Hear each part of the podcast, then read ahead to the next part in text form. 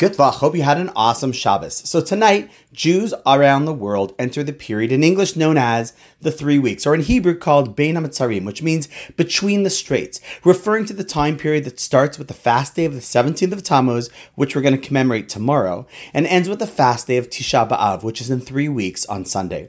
Now, as you probably know, this is the time period that mainly commemorates and mourns the destruction of the temples in Jerusalem. As Jews, we firmly believe that while two temples were destroyed roughly 2,000 2,000 years ago, there will be a rebuilding of the third and final temple in the future in the eventual Messianic era. In fact, if you think about it, we don't simply mourn it so that we remember the destruction. We actually mourn it to increase our appreciation of the loss and the reasons for the loss so that one day we can merit the third and final one being rebuilt. This is a really important point to ponder. See, Jews do not remember the past in order to live in it, but in order to appreciate it so that we once again can renew those days. Like we're going to say in a special prayer tomorrow for the fast day, Chadesh Yamenu Kekedem. Make our days new, like in the past. You hear that great seeming contradiction, which is really the essence of Judaism? Make our days new, like in the past?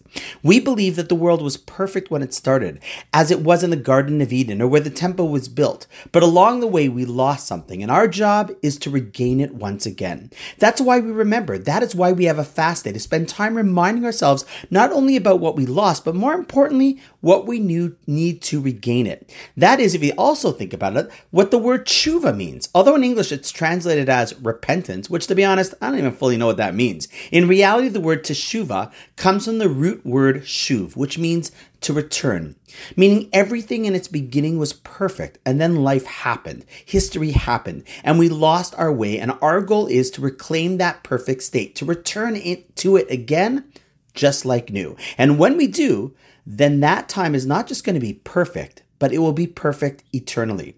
And now you got to know, Jews didn't just believe this throughout history, they sang about it. They sang it even in the darkest times of history. We're all familiar with the song Ani Mamin, which we know they sung as Jews took their last steps into even the gas chambers. And we sing it when we visit and trace their steps in Poland on trips like March of the Living or The Living Legacy. In essence, those songs are affirming that even though we experience destruction, we do know that one day things will be rebuilt back to their perfect state. They didn't just believe it, they didn't just sing it. This was the essence of who they were and we are as Jews.